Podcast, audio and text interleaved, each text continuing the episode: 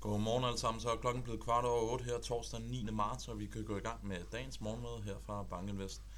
Først og fremmest så vil jeg egentlig gerne lave noget reklame for et indlæg, vi kommer til at have på morgenmødet i morgen, hvor Louis Fonda kommer til at gennemgå hans øh, syn på den her Inflation Reduction Act, som er blevet implementeret i USA.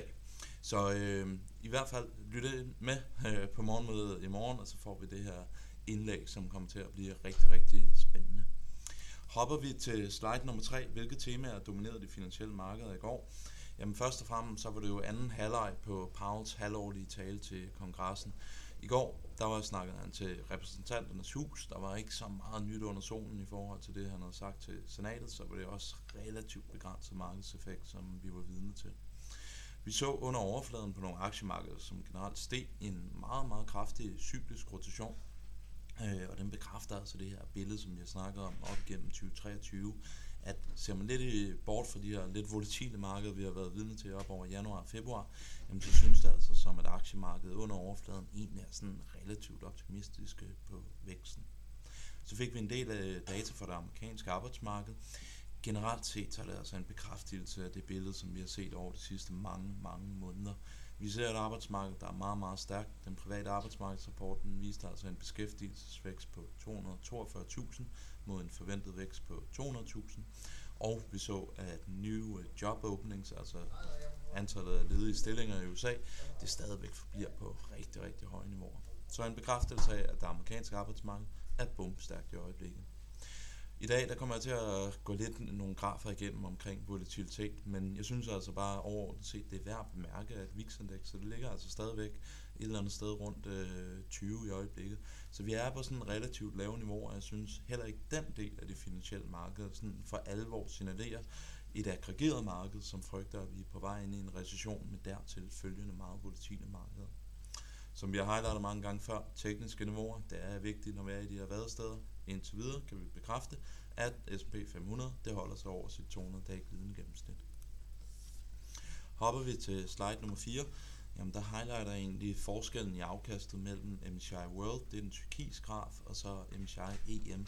Vi ser altså stadigvæk, at EM-aktier det ligger desværre underperformer developed markets, og det går jo altså, som vi har sagt et par gange før, lidt imod konsensus. Når man ser på de her store investorrundspørger, der bliver lavet i de finansielle markeder, så svarer stort set alle, at de er overvægtede emerging markets aktier. Ikke desto mindre, jamen, så ligger der altså underperformer i øjeblikket. Det er jo sådan lidt en, øh, der er mange ting, der ligesom ligger og påvirker det her, men der er jo nok ingen tvivl om, at den her stramning af den amerikanske pengepolitik, det er på et aggregeret niveau ikke så fordelagtigt for IM-aktier i særdeleshed. Men omvendt så står det lidt i kontrast til det meget stærke vækstmomentum, som vi ser netop for Kina i hvert fald i øjeblikket. Hopper vi til slide nummer 5, jamen der viser den her JOLT øh, job opening, så som man kan se, så ligger vi altså stadigvæk på rigtig, rigtig store niveauer. Så det er altså ikke en indikator, eller høje niveauer, så det er altså ikke en indikator, som i øjeblikket signalerer, at virksomhederne bliver mere påpasselige med øh, ja, at skrue ned på arbejdsstyrken og reducere antallet af nye stillinger. Så en bekræftelse af, at vi har en meget stærk arbejdsmarked. På slide nummer 6, jamen, der viser jeg faktorudviklingen på de finansielle markeder i går, og som I kan se, yderst venstre, jamen, så steg cykliske aktier relativt kraftigt i forhold til defensive aktier. Så det var altså en cyklisk rotation, som vi var vidne til. Den næst dårligste øh, faktor, som vi så i går, jamen det var low vol aktier. Igen, det er jo connectet lidt op på de defensive aktier. Men det var altså en illustration af, at under overfladen, så var aktiemarkedet faktisk relativt bullish i, i går. Så har jeg taget en graf med, som jeg har kopieret fra en af vores øh, eksterne research providers, BCA. Og den viser altså korrelationen mellem makroøkonomiske overraskelser og S&P 500. Så når vi er i positivt territorium, jamen, så når makro det ligger overrasker på opsiden, jamen, så stiger aktier. Omvendt, når vi er i negativt territorium, jamen, når makro så overrasker på opsiden, så falder aktier. Jeg synes, det der er interessant, det er, at når vi er i det her positive territorium, jamen, så er markederne altså i et stadie, hvor good news is good news. Vi er ikke tilbage i sådan et stadie, som vi så undskyld, i 2013, hvor hver gang vi så en meget stærk arbejdsmarkedsrapport, eksempelvis så faldt aktier, fordi at det anledte til, at folk øh, håbede på, at Fed ville udskyde annonceringen af det her Q3-program. Man kunne godt lidt frygte, at vi var på vej tilbage i sådan en marked her i øjeblikket, i takt med, at hvis vi fik lidt dårligere data fra den amerikanske økonomi, så kunne Fed ligesom tage foden øh, lidt fra bremsen på økonomien, og derved øh, ville det isoleret set være positivt for aktier. Men det er altså ikke sådan et øh, stadie, vi er inde i. Man kan også tolke, øh, man kan jo læse det her på rigtig mange måder. Man kan altså også læse det på en måde, som at det stadigvæk er øh, nogle aktiemarkeder, som egentlig er drevet af den her bedring i vækstforventningerne, som vi ser i øjeblikket. Så det er altså ikke alt sammen en pengepolitisk eller centralbankshistorie, som vi er vidne til. ja, det må jeg altså undskylde, jeg har lidt hoste her. Slide nummer 8, jamen der viser udviklingen i VIX-indekset. 19,1 sluttede vi på i går. Det er jo altså meget, meget lave niveauer. Det er niveauer, der sådan generelt set er lavere end det, som vi opnåede op igennem 2022.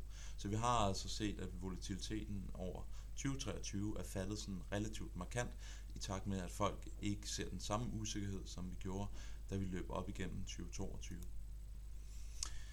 Og så er det jo en af mine favoritgrafer her på slide nummer 9. Den viser, den viser tre ting. Og hvis vi starter med en gule linje, jamen det er afkastet år til dato på S&P 500.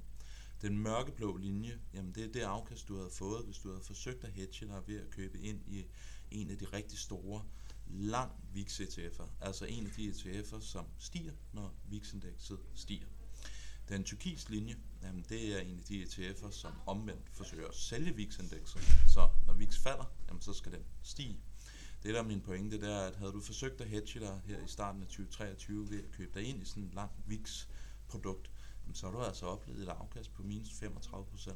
Omvendt havde du solgt volatilitet, jamen så har du altså oplevet et afkast på små 14%. Så igen, som jeg har highlightet mange gange før, det er en rigtig, rigtig dyr måde at forsøge at hedge sin generelle risiko i porteføljen ved at købe ind i de her lang øh, VIX-produkter. Og de ligger altså, som sagt, både bliver dræbt af, at vi har set et kollaps i det aggregerede VIX-niveau, men også fordi, at du har så stor negativ carry i de her produkter. Så det skal man øh, generelt set, i hvert fald i mine øjne, holde sig meget, meget langt væk fra.